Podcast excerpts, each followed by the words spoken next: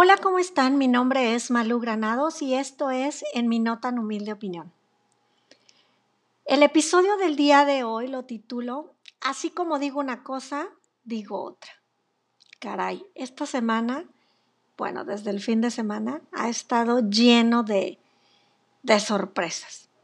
Y hoy vamos a hablar de, de, de la famosa impunidad. Es muy claro cómo este gobierno ha tomado diferentes posturas sobre la impunidad que impera y reina en el país desde hace muchos, muchos años.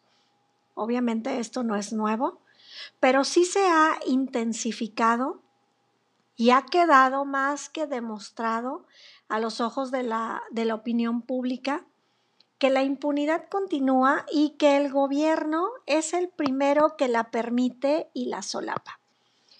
Y para, para referirnos a este tema, yo creo que tenemos que, que comentar el tema de Emilio Lozoya. A ver, desde el sábado que se publicaron las fotos, que a todo mundo nos indignó, pero que bueno, eh, esto aplica un poquito el de ojos que no ven, corazón que no siente. Hasta que no lo vimos con nuestros propios ojos, no nos acordamos que desde la llegada en febrero del año pasado, que fue la detención de Emilio Lozoya en España y después extraditado a Ciudad de México, ha reinado la impunidad. A ver, el día que llegó nos dijeron que era él y era otra persona disfrazada de él.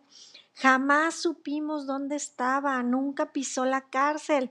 Primero nos dijeron que el señor tenía un arresto domiciliario. Ahora al exhibir las fotos y video, pues ya nos dijeron que no hay ningún arresto, que simplemente tiene un brazalete que monitorea, eh, pues donde él anda, ¿no? Su actividad diaria. Emilio Lozoya sigue sin demostrar, ya saben, con pruebas, no nada más dichos, que el mismísimo Enrique Peña Nieto recibió dinero por parte de la constructora brasileña para verse beneficiados a través de la reforma energética. Obviamente todo esto sale a colación después de que el presidente entregó la iniciativa de contrarreforma al Congreso eh, para la reforma energética.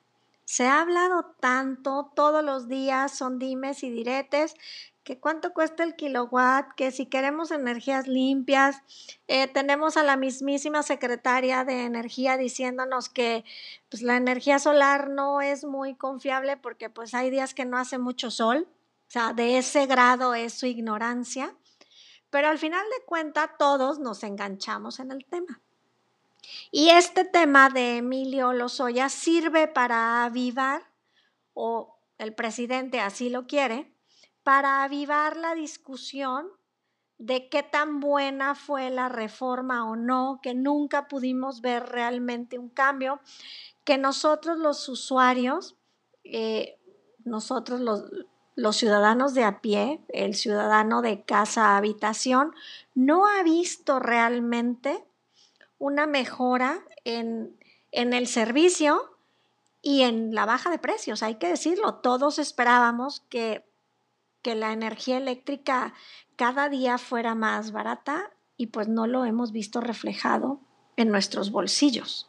Y para abonar al tema, a mitad de semana se viene esta situación en dos bocas, donde presuntamente trabajadores se quejan del incumplimiento en el contrato laboral por parte de la empresa ICA y el sindicato. El gobierno dice que es pleito entre sindicatos, que son 10, que son un grupito de 10 y que los fifís están de todo esto y que hay infiltrados.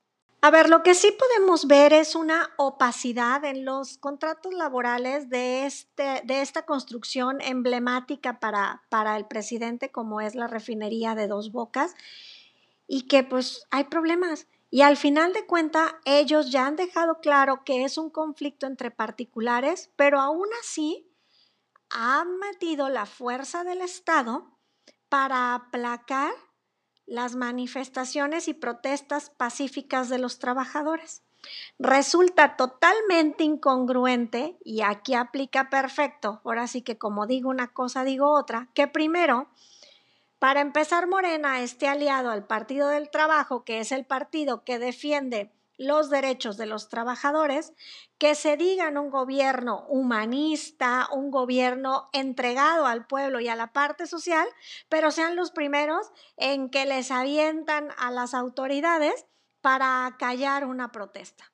Hemos visto fotos de gente realmente mal herida. Hay fotos donde, pues digo, yo no soy experta, pero parece que la persona tiene en el torso un orificio causado por una bala. Entonces, si es un conflicto entre particulares, ¿qué hace el Estado metiéndose?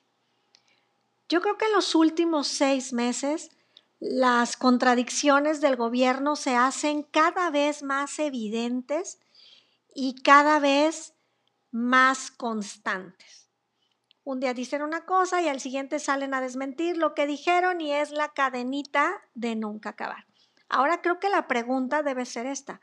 ¿Qué más necesita pasar para que todos aquellos que apoyan y son partidarios del gobierno de Andrés Manuel, de Morena o de la famosa cuarta transformación abran los ojos? Cada una de las premisas que se plantearon en campaña, la realidad es que el presidente no las ha podido cumplir. Y esto ha sido con el que vamos a tener un sistema de salud como el de Dinamarca. Pues no lo tenemos. El día uno se acabó la corrupción. Tampoco. Los principales corruptos están en su familia y en su gabinete. Eh, la seguridad es bien fácil. Al primer día con las becas, en cuanto se empiece a repartir dinero, ya no va a haber muertos. Hay tres veces la cantidad de muertos que había en el sexenio de Felipe Calderón en el mismo periodo, dos veces más que en el periodo de Enrique Peña Nieto. Entonces, quiere decir que todas las estrategias planteadas y los supuestos en los que se basaron estas estrategias, pues son falsos que 18 años no le funcionaron de andar en campaña, porque eso fue lo que tardó Andrés Manuel en andar en campaña y recorrer todo el país, esos 18 años no sirvieron absolutamente de nada porque su planteamiento es completamente erróneo. Así que ahora creo que es momento de que nosotros los ciudadanos no dejemos pasar estas cosas. Es decir, nosotros no podemos ser cómplices del Así como digo una cosa, digo otra. O sumarnos a ese juego. Considero que es momento de involucrarnos en esa narrativa diaria que lo único que hace es mentir y engañar a la gente que menos sabe. Es nuestro deber desenmascarar a esa gente y esto es desde el presidente hasta el funcionario público que está en tu delegación o en tu municipio y que esto no siga creciendo, porque la mentira se ha vuelto la forma de gobernar. El presidente diariamente ilustra un país que, bueno, al menos yo no conozco, no sé en dónde viva él, bueno, en Palacio Nacional, pero el país que él dibuja no es el país en el que vivimos la mayoría. En mi no tan humilde opinión, hay que desmentir este discurso de gobierno lleno de falacias y de verdades a medias. Pero también creo que la forma de desmentirlo debe ser sin darle publicidad a esas mentiras. Dejar de repetir esas mentiras y simplemente enfocarse en los hechos, en los datos, en las cosas que sí se pueden demostrar y evaluar. Hace unos días se publicó el Índice Global de Estado de Derecho 2021 eh, y pues el retroceso ahí está en papel.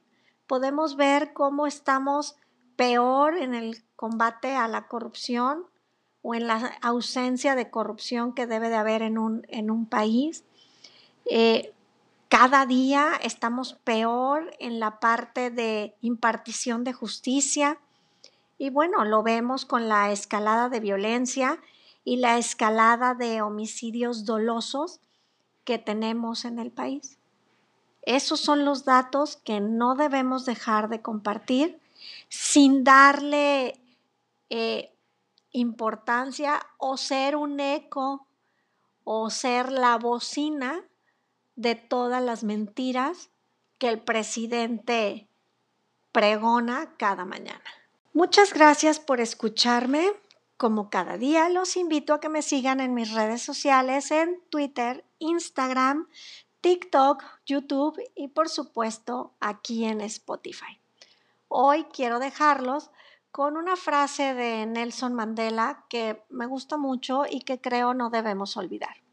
La educación es el arma más poderosa que puedes usar para cambiar el mundo. Bonita tarde, gente.